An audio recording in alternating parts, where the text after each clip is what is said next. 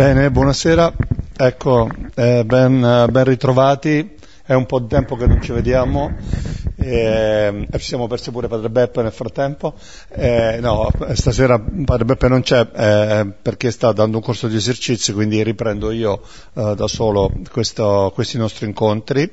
E, mh, vi ricordo che stiamo leggendo il capitolo 6 di, di Giovanni, stasera lo finiamo, è un capitolo lunghissimo, che ci ha preso parecchio tempo, estremamente articolato anche, anche se il tema è, è abbastanza unitario.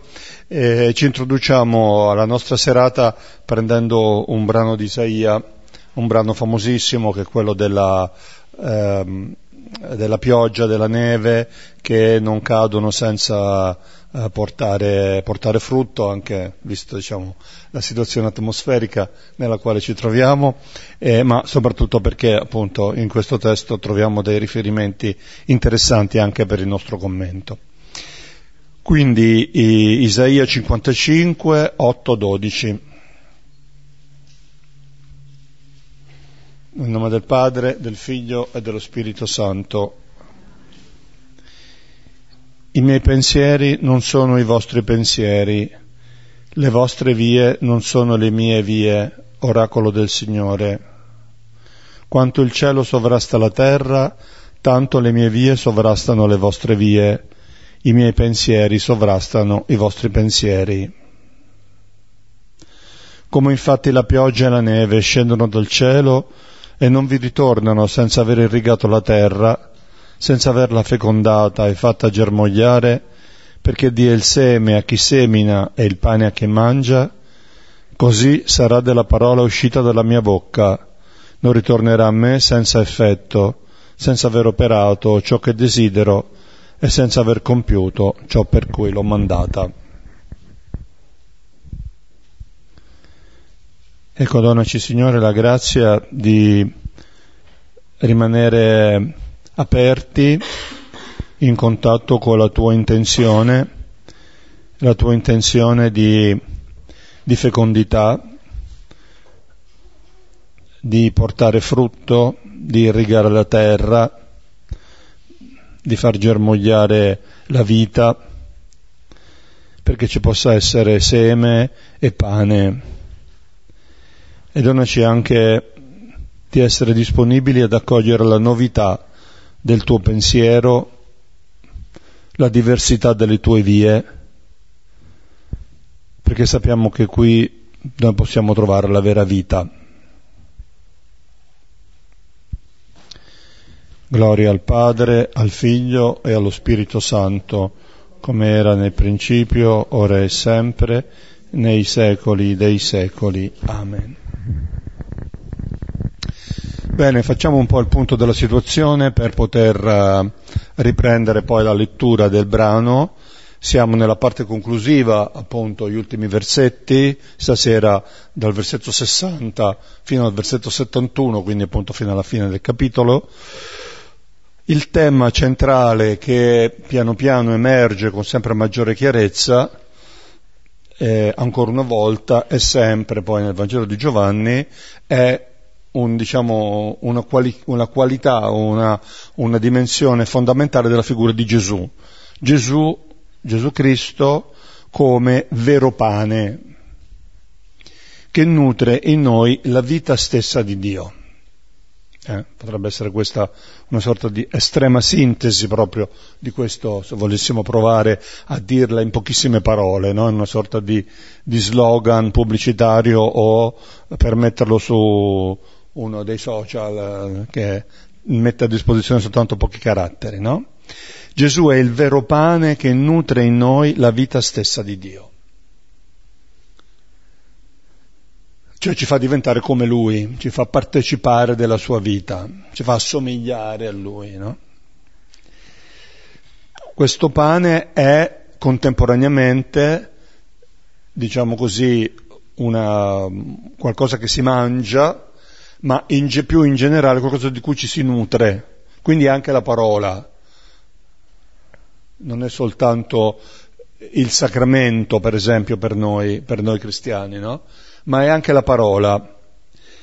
la parola eh, che, eh, che, ci dice, che ci assicura, che ci, che ci fa vedere come Gesù sta realizzando le promesse del Padre.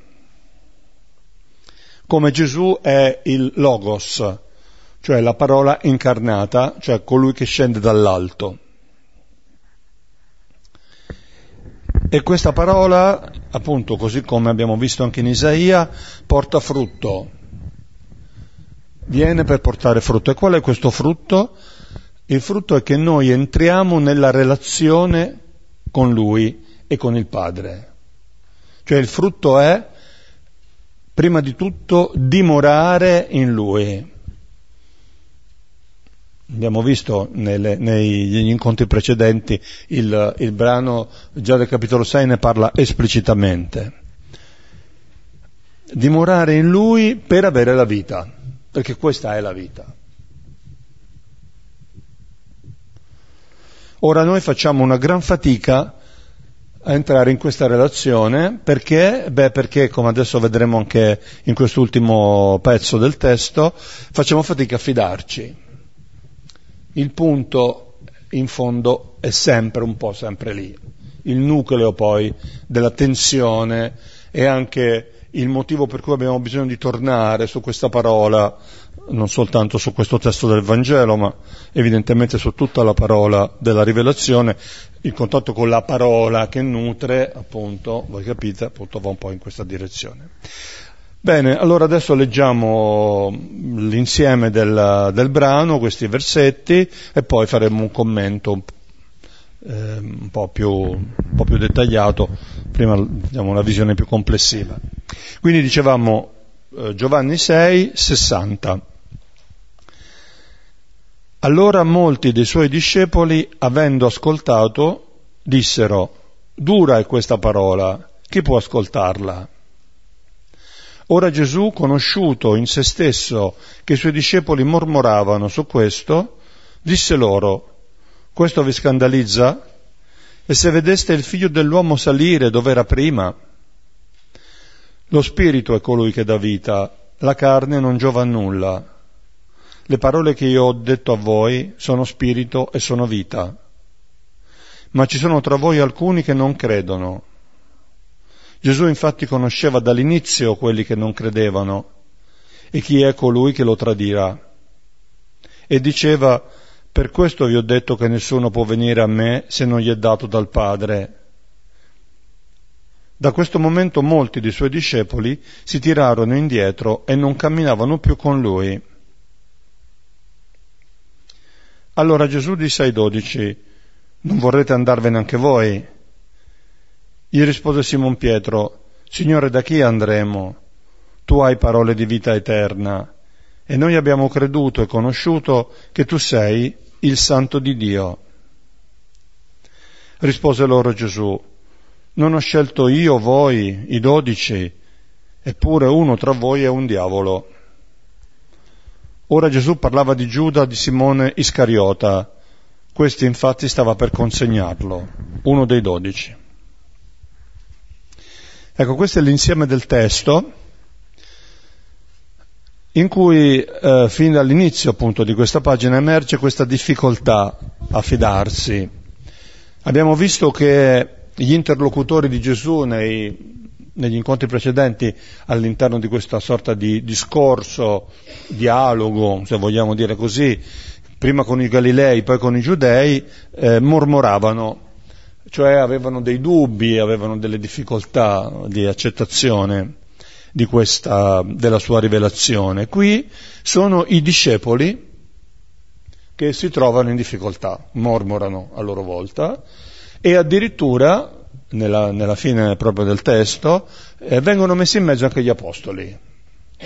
Come a dire che questa condizione di chi dubita e di chi fa fatica a credere è qualcosa che appartiene trasversalmente a tutti gli interlocutori del racconto, ma evidentemente eh, appartiene a tutti noi. No? Eh, non so se dire mal comune mezzo gaudio, però certamente sapere che la, la, l'esperienza della fede non è una cosa mai scontata, non è una cosa data di per sé, ma che richiede anzi, come adesso vedremo, la, la, perfetta adesione, la piena adesione della nostra libertà, credo che sia sempre un elemento molto importante. Perché dicono questi discepoli che il discorso è duro? Che vuol dire questo? Cos'è questa durezza di cui qui si parla? No? Abbiamo visto che ci sono state delle obiezioni nel corso del ragionamento che Gesù ha fatto, no? Cioè, per esempio, i padri che sono nutriti di manna nel deserto sono morti, quando è come quasi che Gesù prendesse un po' la distanza da questa, da questa esperienza, che pure è una delle esperienze fondative di Israele.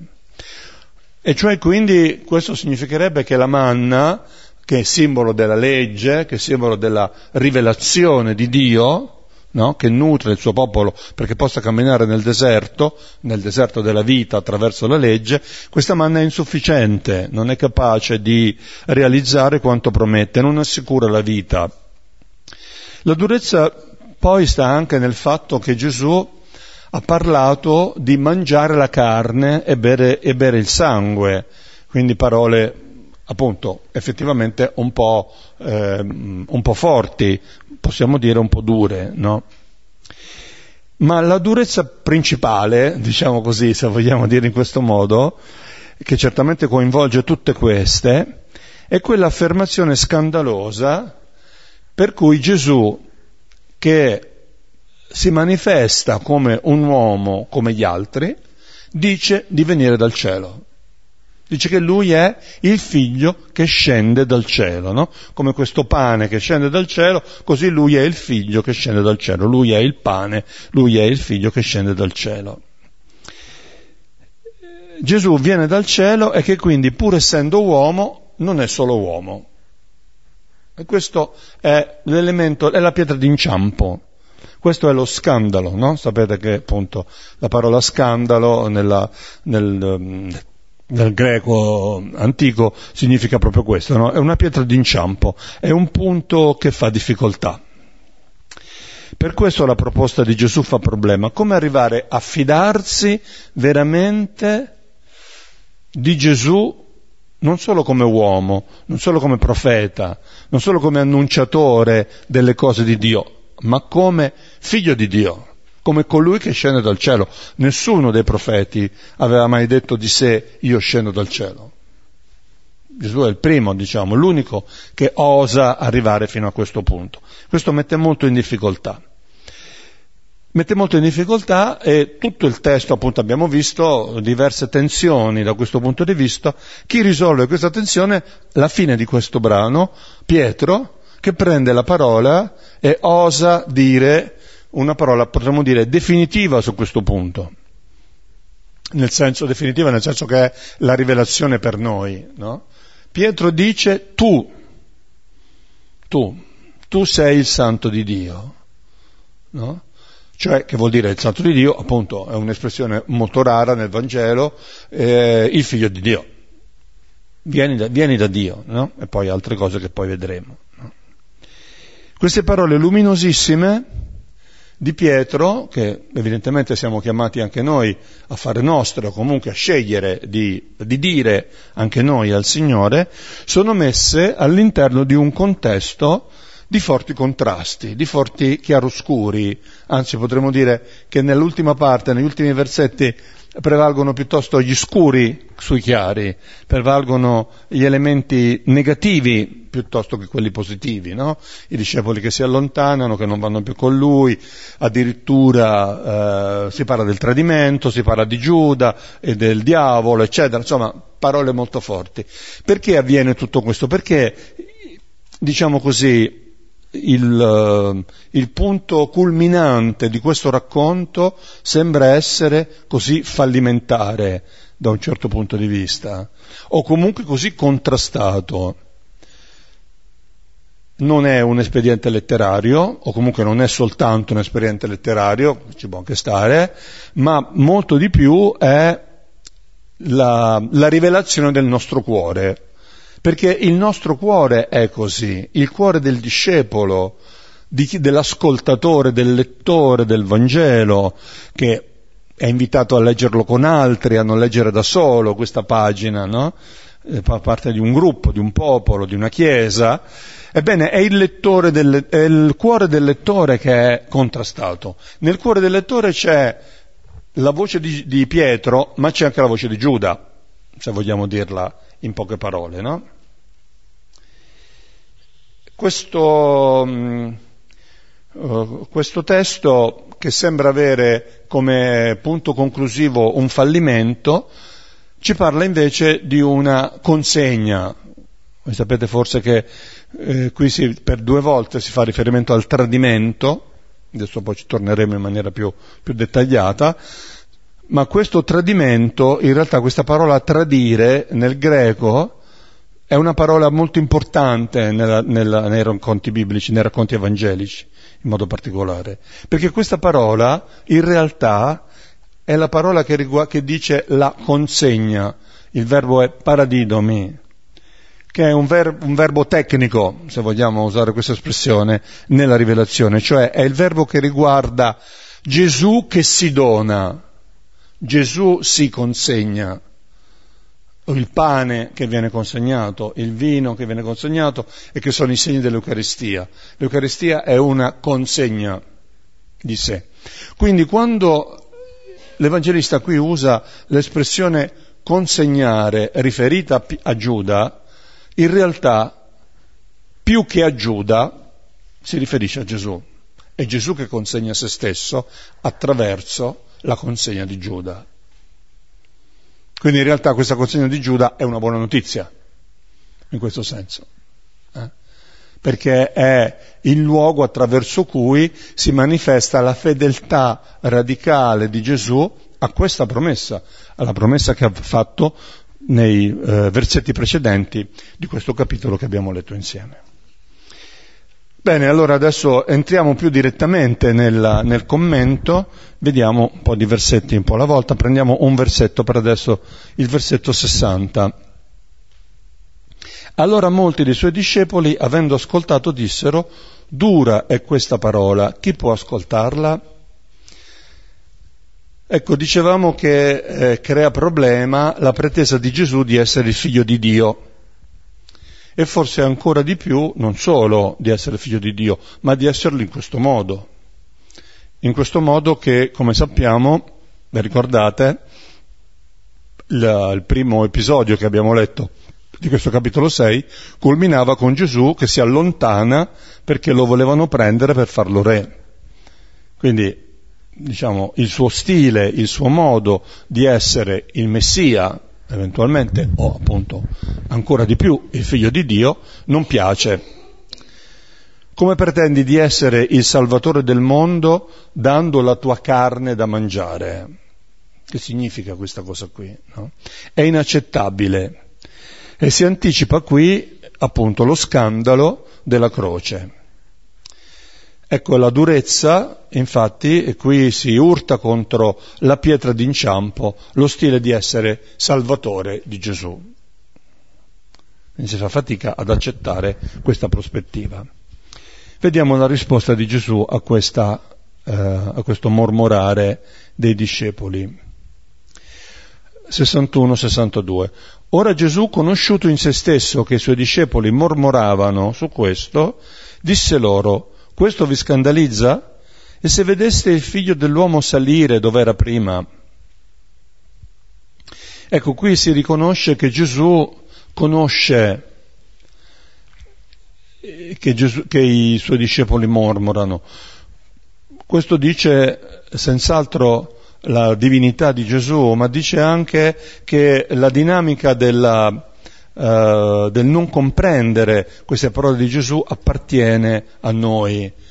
Cioè il Signore sa che queste parole sono parole impegnative, sono parole difficili. Il Signore sa che ci sta consegnando una rivelazione di un certo peso. No? Quindi non si stupisce che i suoi discepoli mormorino. E poi nel versetto 62 ehm, fa questa osservazione un po' sorprendente, no? Se vedeste il figlio dell'uomo salire dove era prima. Gesù usa questa espressione, che anche questa è un'espressione abbastanza specifica, che riguarda il compimento della sua missione. Salire dove era prima è, diciamo, un riferimento all'ascensione, no? al ritorno al Padre. Ma questo ritorno al Padre avverrà solo quando Gesù avrà compiuto completamente la sua missione di salvezza, la sua missione di rivelare l'amore del Padre. Questo salire eh, fa il paio con, appunto, con lo scendere di cui aveva parlato nei, nei, versetti precedenti, a partire dal versetto 33, e che era stato motivo di scandalo, no? Eh, al versetto 41 i giudei dicevano ma come fa, come fa questo a dire che, è sceso dal cielo se sappiamo chi è il figlio del falegname eccetera eccetera eh? quindi diciamo la difficoltà Ehm, della, dell'accettare, appunto, come dicevamo, che Gesù venga da Dio. Qui viene ripresa questa difficoltà, diciamo, spingendola ancora più avanti, no? Voi fate fatica a credere che io sia sceso dal cielo e per questo mormorate. E se, se io vi dicessi che tornerò in cielo, come la mettiamo? Come la mettete? No? Quindi, eh, in qualche modo una sorta di piccola provocazione ma la discesa di Gesù dal cielo, la, l'incarnazione della parola, esprime la volontà amante del Padre, il desiderio di Dio di venire incontro a noi, di stare con noi. E ritornare al Padre significa che adesso Dio è diventato il Padre di tutti, cioè che questa cosa si è compiuta.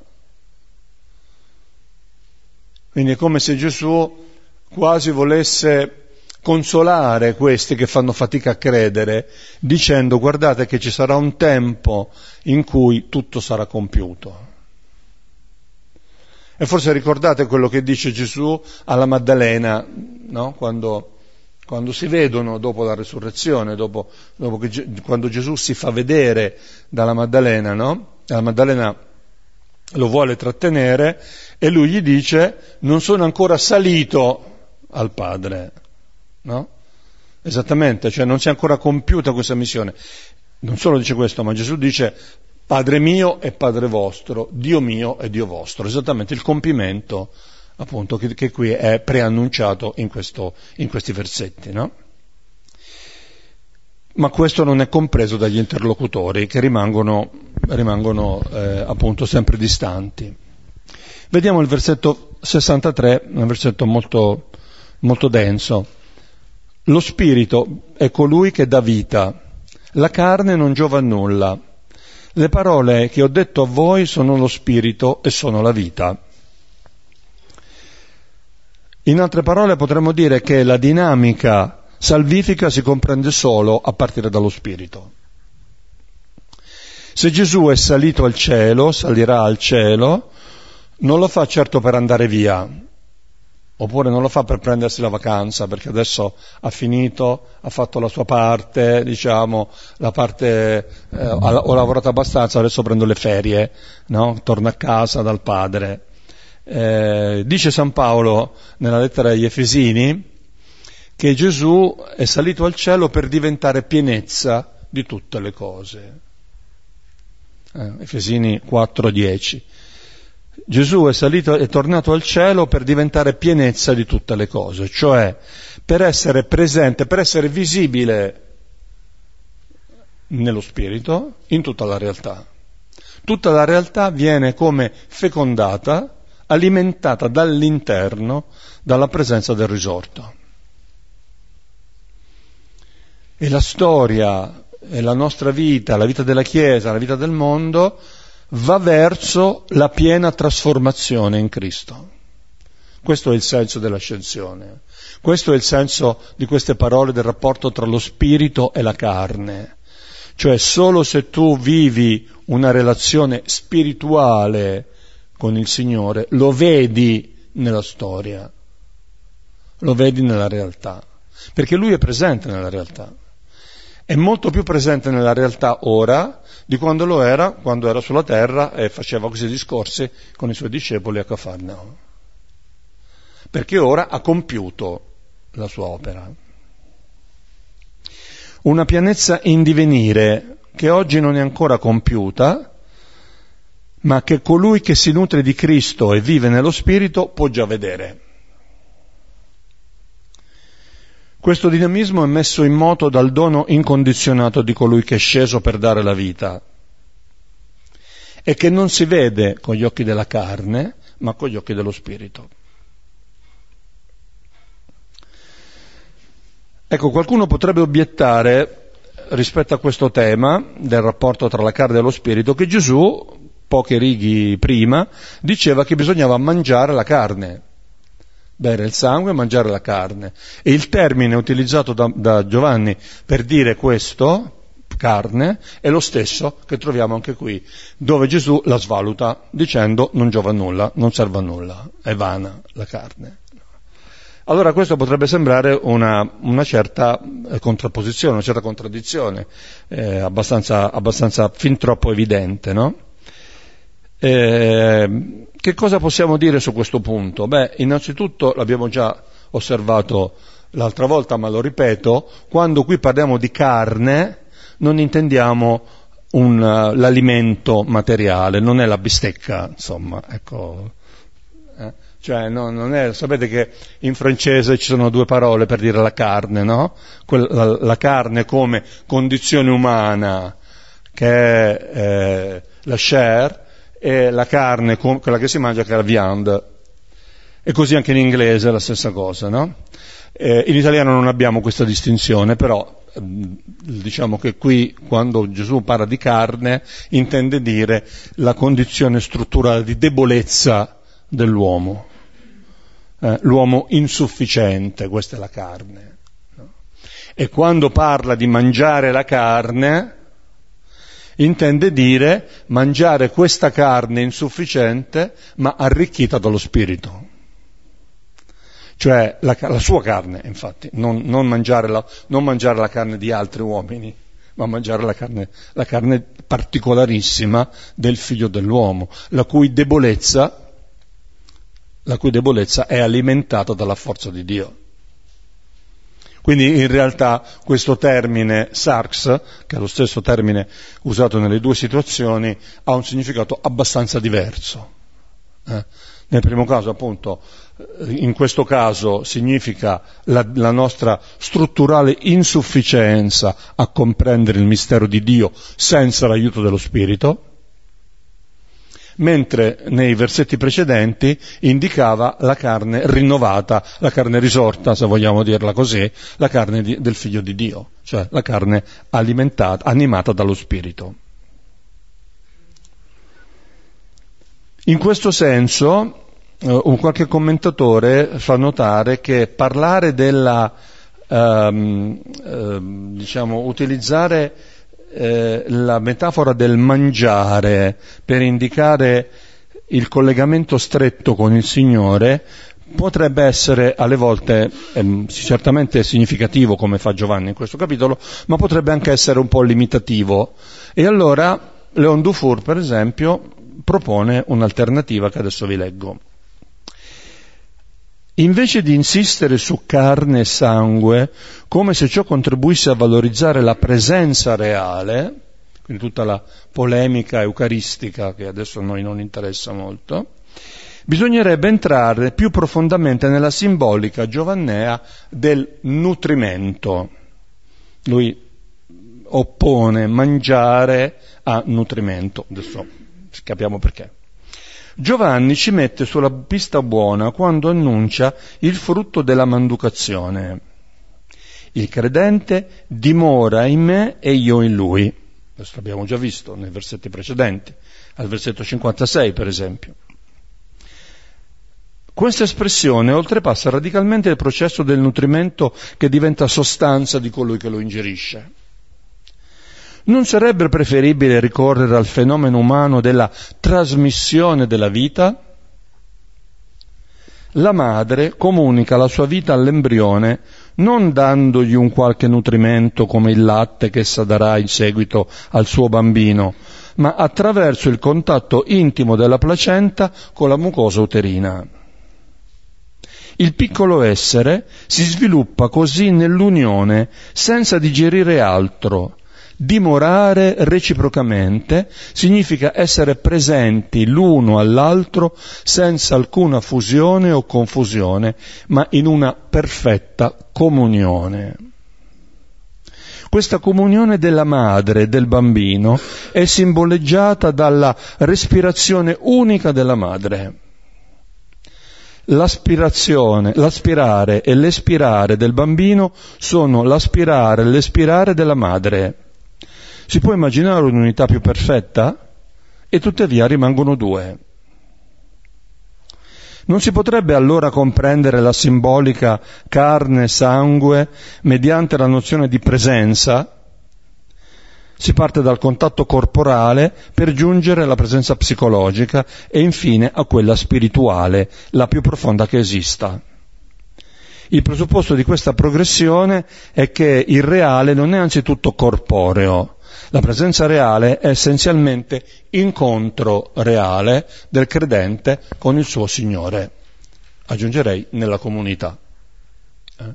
Molto bella questa, questa diciamo, trasposizione in qualche modo della, della metafora eh, giovannea. No? Certo Giovanni non ha questa immagine, non la usa per tante ragioni, anche perché certe cose non si sapevano semplicemente a quel tempo e perché Giovanni usa metafore tratte dalla vita quotidiana, quindi il pane, eh, mangiare il pane o la carne o bere il vino o bere il sangue appartiene a questo piuttosto a quest'altro ambito, però mi sembra interessante lo sviluppo no, nella nostra comprensione di questo mistero eh, che, eh, che, questo studioso appunto Xavier Ondufour ci propone. E allora noi intanto andiamo avanti, continuiamo a, a, vedere come questa proposta che Gesù fa, che come vedete è una proposta, diciamo così, estremamente coinvolgente di Gesù nei nostri confronti, evidentemente anche di noi nei suoi confronti, fa fatica a passare, fa fatica a essere compresa, eh, anche soltanto capita dai suoi. Versetti 64-66 ma ci sono tra voi alcuni che non credono. Gesù infatti conosceva dall'inizio quelli che non, che non credevano e chi è colui che lo tradirà. E diceva, per questo vi ho detto che nessuno può venire a me se non gli è dato dal Padre. Da questo momento molti dei suoi discepoli si tirarono indietro e non camminavano più con lui. Ecco, stiamo arrivando ormai alla conclusione del capitolo e vediamo che la situazione non si sta mettendo molto bene. Eh? Eh, la storia sta finendo con un mezzo fallimento. E qui emerge il grande tema della libertà, della libertà dell'uomo, che è vera libertà, per quanto possa essere condizionata, proprio perché può anche dire di no. Eh, questa non è una questione secondaria. Il Signore accetta il mistero della libertà e lo rispetta, perché senza la libertà non c'è amore, non c'è comunione. La comunione senza libertà non è comunione. E quindi non si potrebbe entrare nella relazione di vita di cui stiamo parlando. Gli animali amano, diciamo, spontaneamente, istintivamente, ma non liberamente. Manca questo elemento che appunto non è, non è secondario, perché ci possa essere amore, perché ci possa essere l'amore tra gli, esseri, tra gli esseri umani, ma potremmo dire l'amore anche con Dio, è l'amore di Dio per noi. In un certo senso Gesù qui si ferma di fronte a questo mistero della libertà. Non insiste molto, no? Fa riferimento al Padre, al Padre come colui che sa queste cose, che ha in mano i destini della storia.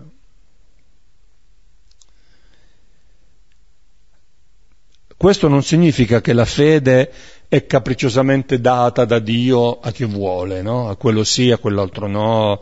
Eh, infatti sappiamo da Paolo nella prima lettera a Timoteo che il desiderio di Dio è che tutti siano salvi. No? E come dicevamo, eh, che Dio sia tutto in tutti. No? nella prima Corinti. A tutti il Padre fa questo dono, ma l'esperienza concreta che evidentemente fa anche Gesù in, questo, in, questa situazione e così anche in altre situazioni, è che non tutti sono disposti a coltivare questo seme che viene donato. E quindi l'esperienza che ne deriva, da un punto di vista esistenziale, è non avere fede. Non perché non ci fossero i presupposti, perché in qualche modo li hai un po' trascurati o abbandonati. E padre Silvano, commentando questa, questa frase appunto di Dio che eh, nessuno può venire a me se non gli è dato dal Padre, diceva che anche solo il desiderio o la richiesta della fede è già un dono della fede. Il Signore è vicino a chi lo cerca. Metterti a cercare il Signore vuol dire già avere fede in Lui. attivare questo dinamismo appunto che poi può crescere come un seme nella terra.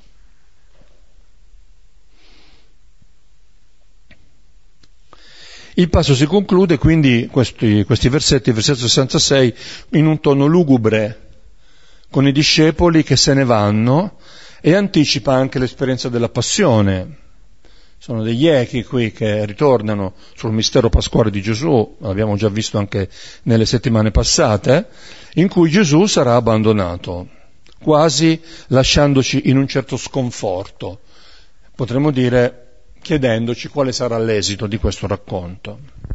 E allora andiamo a vedere gli ultimi versetti 67 e 71. Allora Gesù disse ai dodici, non vorrete andarvene anche voi? Gli rispose Simon Pietro, Signore, da chi andremo? Tu hai parole di vita eterna e noi abbiamo creduto e conosciuto che tu sei il Santo di Dio. Rispose loro Gesù, non ho scelto io, voi, i dodici, eppure uno tra voi è un diavolo. Ora Gesù parlava di Giuda, di Simone Iscariota, questo infatti stava per consegnarlo, uno dei dodici. Ecco, nella parte conclusiva di questo racconto, che era partito, vi ricordate, dal segno dei pani, quindi da questa folla smisurata di persone, ci ritroviamo piano piano, piano piano, piano piano, sempre di meno, poche persone, addirittura solo Gesù con i dodici, eh? Così come l'avevamo già visto tra l'altro sulla montagna subito dopo appunto l'episodio, l'episodio della moltiplicazione dei pani. E Pietro si manifesta in questa pagina come il portavoce, ma anche proprio come il responsabile di questo gruppo. Questa espressione tecnica, i dodici, è rara nel Vangelo di Giovanni, eh, ma la ritroviamo proprio qui. E nella sua risposta, nella risposta di Pietro, c'è il senso ultimo del capitolo. Anche noi siamo chiamati a identificarci con questa risposta. Infatti se ripercorriamo le tappe precedenti, il lungo discorso di Gesù nella sinagoga di Cafarnao, vediamo che le varie difficoltà, le varie mormorazioni dei, degli interlocutori di Gesù erano espresse eh, in segreto, appunto come delle mormorazioni, non apertamente. Non si aveva il coraggio di parlare direttamente a Gesù. Il discorso non era un dialogo, ma era un tentativo di Gesù di manifestare la sua attenzione per loro e la continua difficoltà a lasciarsi coinvolgere, come quasi mettersi da parte e non lasciarsi colpire dalle parole di Gesù.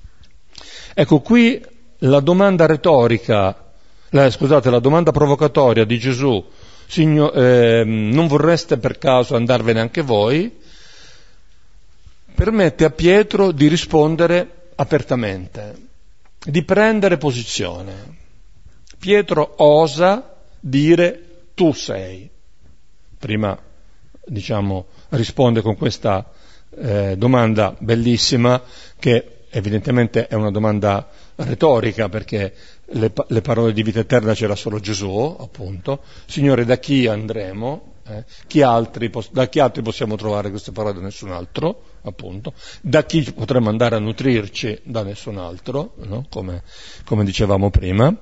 Ehm, ma questa, questa risposta di Pietro indica il suo coraggio e anche la sua passione per il Signore. È una delle più belle, veramente una delle più belle confessioni di fede che troviamo nei Vangeli. Questa domanda retorica con cui inizia la risposta di Pietro ci mostra anche l'intima lotta che è stata affrontata e vinta per decidersi per Gesù.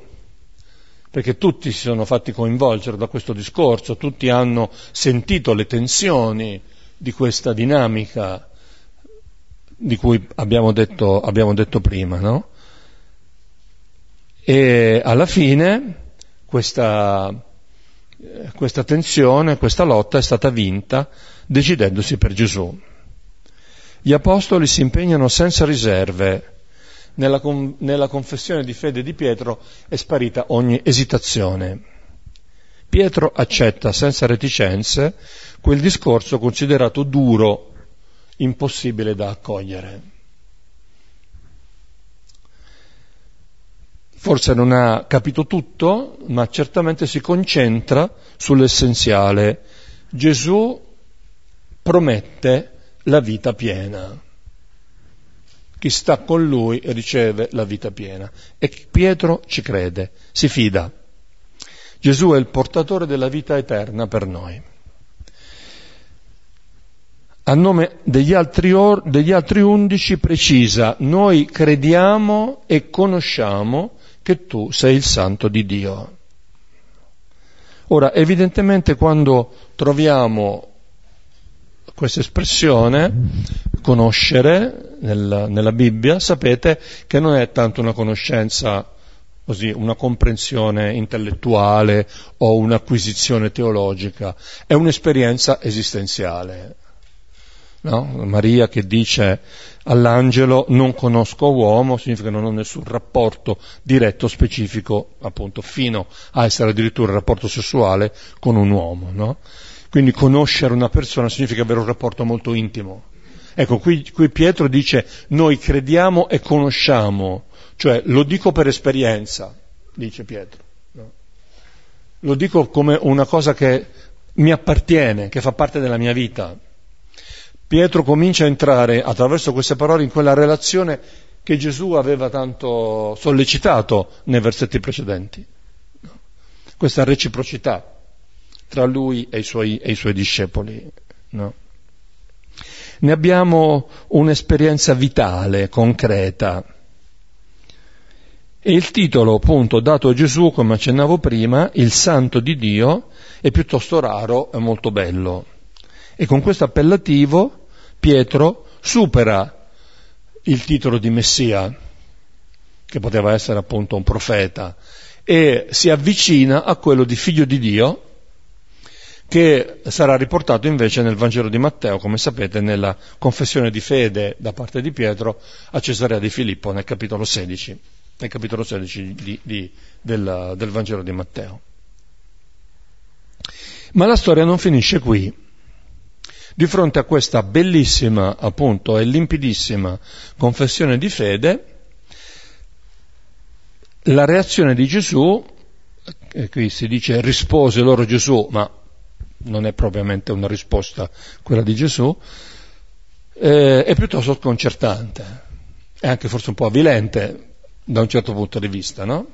Perché il suo pensiero non è rivolto alla confessione di fede di Pietro, non sottolinea come fanno i sinottici che Gesù dice bravo Pietro perché non la carne, non il sangue appunto, no? non la dimensione della debolezza, ma lo spirito ti ha eh, suggerito queste parole, eccetera. Eh, mentre l'attenzione qui nel nostro testo è rivolta al rifiuto di uno dei dodici, il rifiuto mortale che egli riceverà proprio da uno del gruppo e a cui già aveva fatto riferimento nel versetto precedente. Ecco perché tanta insistenza su Giuda in, questi, in questa conclusione. Perché questo racconto, anziché raggiungere al suo climax, al suo massimo livello, sembra quasi scendere, sprofondare nella delusione? Ecco, in realtà l'abbiamo già accennato prima, qui il riferimento esplicito è al momento in cui Giuda tradirà e quindi permetterà al Signore di consegnarsi. Giuda consegnerà e quindi permetterà a Gesù di consegnarsi. Voi sapete che nel Vangelo di Giovanni Giuda tradisce non con il bacio nell'orto, ma uscendo dalla cena, abbandonando la cena eh, appunto nel capitolo 13. Quindi non è presente poi in tutto quello che segue, tra capitolo 13 e capitolo 18, e sono tre capitoli piuttosto corposi, quando arriveremo a commentarli, eh, che riguardano appunto i cosiddetti discorsi della cena, appunto. No? Quindi c'è un riferimento alla cena pasquale in questo tradire, in questo ricordo del tradire. La cena pasquale è quella in cui Gesù dona il suo corpo sotto forma di eh, pane e di vino consacrati. Ma c'è ancora di, qualcosa di più, no? Cioè che il Signore non si lascia vincere, potremmo dire, dalla consegna di, di Giuda. Nel senso che se Giuda lo consegna, lui ancora di più sceglie liberamente di consegnarsi a noi. La consegna di Giuda non è qualcosa che costringe Gesù a fare quello che lui non avrebbe voluto fare e che quindi farà perché, vabbè, eh, che dobbiamo fare? Purtroppo è così. No? Ma la consegna di Giuda diventa una sorta di eh, motivazione, diciamo così, un po' misteriosa di collaborazione al disegno di Dio. Perché Gesù rimane colui che compie l'opera del Padre, che rimane fedele alla promessa del Padre in ogni situazione.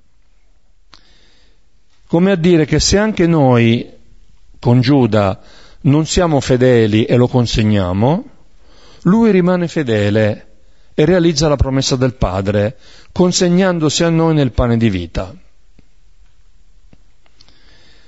Che questo pane di vita che è il suggello, la verifica, la controprova, in un certo senso, che lui desidera che noi partecipiamo della sua vita.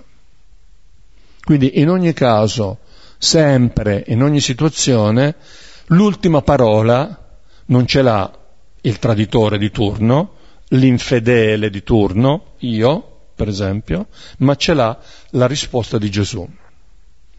C'è la, la fedeltà di Gesù che compie, che compie la sua opera è colui che si consegna perché questo possa avvenire appunto nella sua Pasqua.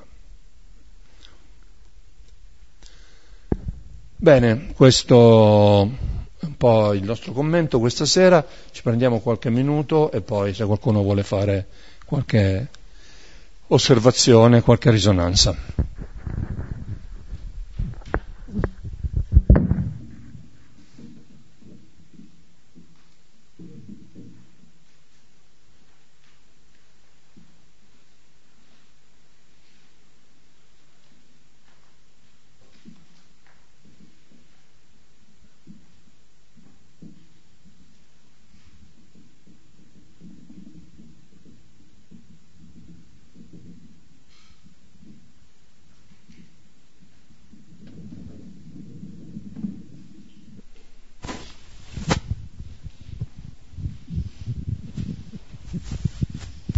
Beh, io non posso che approvare e ringraziare per la gestazione. Penso che sia proprio molto bella, visto che andiamo di nascita in nascita, eh? Eh, o appunto esistere nascendo. e questo penso che sia ancora più possibile proprio perché eh, Gesù ha colmato ogni nostra contraddizione, ogni mia contraddizione, ogni mia eh, tradimento. Grazie.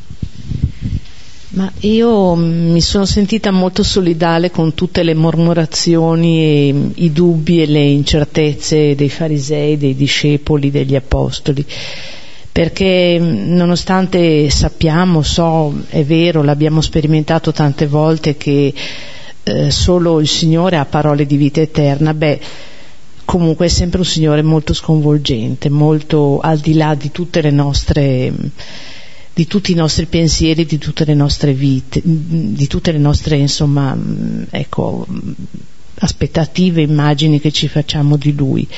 E quindi, beh, come non essere solidali con chi dice ma questo non era forse il figlio di Giuseppe, non era il figlio del falegname, ma come si può capire questo linguaggio così strano, così lontano dai nostri pensieri? e forse davvero eh, la richiesta che viene è quella di insomma, chiedere al Signore di, di lasciarci sempre più dimorare in Lui per avere proprio per osmosi quasi no? un po' i suoi pensieri e i suoi sentimenti.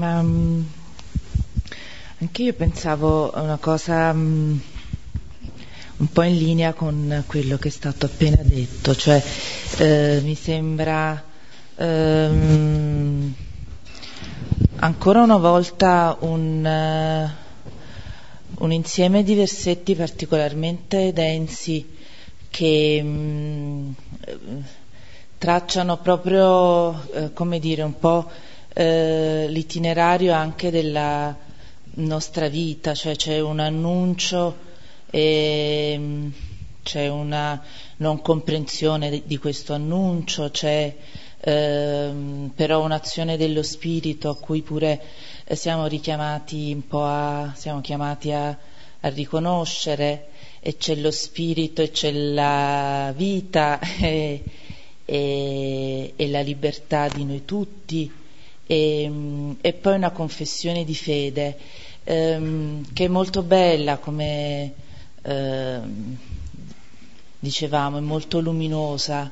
E, ehm, però mh, oggi mi colpiva ancora di più ehm, come dire, la confessione di fede di Gesù, perché ehm, quasi, insomma, se possiamo dire così, ehm, perché è luminosa veramente quella, quella, di Pietro, però è altrettanto bello eh, quel dire di Gesù ehm, io ho scelto voi, io eh, in fondo ci sta dicendo io ho creduto in voi, io nel tempo vi ho conosciuti e mh, mm, questo sguardo insomma di eh, di Gesù che va ben oltre i nostri limiti, i nostri affanni, le nostre eh, piccinerie, ehm, e forse è quello che, cioè sicuramente è una cosa che mh, mm, oggi mi ha colpito molto e direi che è un po' quello che chiedo per eh, tutti noi, di avere un po' mh, mm, di più questo sguardo eh, che, che, il Signore ha avuto con noi. Ehm, perché possiamo insomma, veramente eh, accogliere ecco, il dono ehm, che lui ci ha fatto.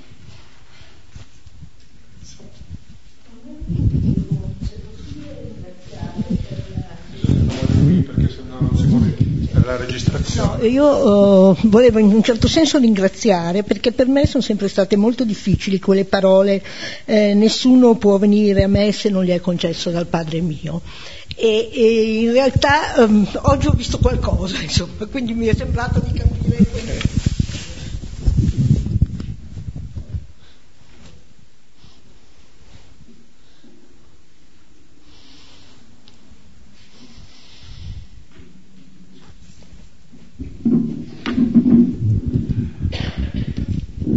Mi riaggancio a quello che ha detto il primo intervento, no? che è stato molto bello questo, questa lettura della madre con il bambino. Eh, ci viene chiesto in fondo di essere quel bambino lì, perché dimorare in lui significa in qualche modo sentirsi un po' nella pancia di Dio. Eh, mangiare e nutrirsi è proprio accogliere il suo nutrimento fidandoci che quel nutrimento ci fa bene, non è una, un cattivo nutrimento che ci fa male. Quindi è interessante vedere come la dimora, che noi questa parola la utilizziamo per un luogo, in realtà la dimora diventa una persona. Questa è bellissima questa differenza. Ed è bellissimo che proprio Pietro lo capisce perché dice Signore non dove andiamo, un luogo, ma da chi? Quindi ancora una volta è una persona, no?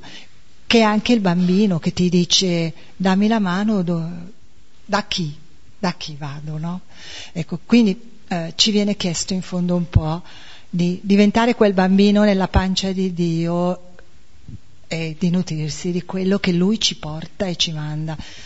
Eh, che è quella giusta per noi, anche se a volte noi crediamo che siamo noi che decidiamo che cosa è giusto per noi, in realtà eh, non è così perché ci freghiamo molto bene in quel caso. Grazie, grazie.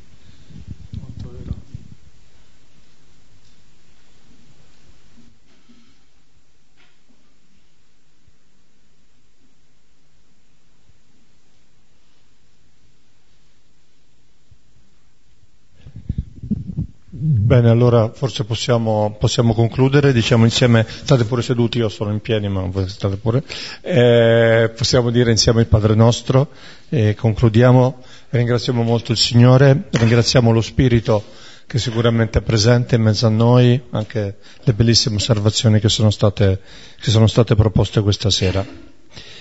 Padre nostro che sei nei cieli, sia santificato il tuo nome venga il tuo regno, sia fatta la tua volontà, come in cielo così in terra.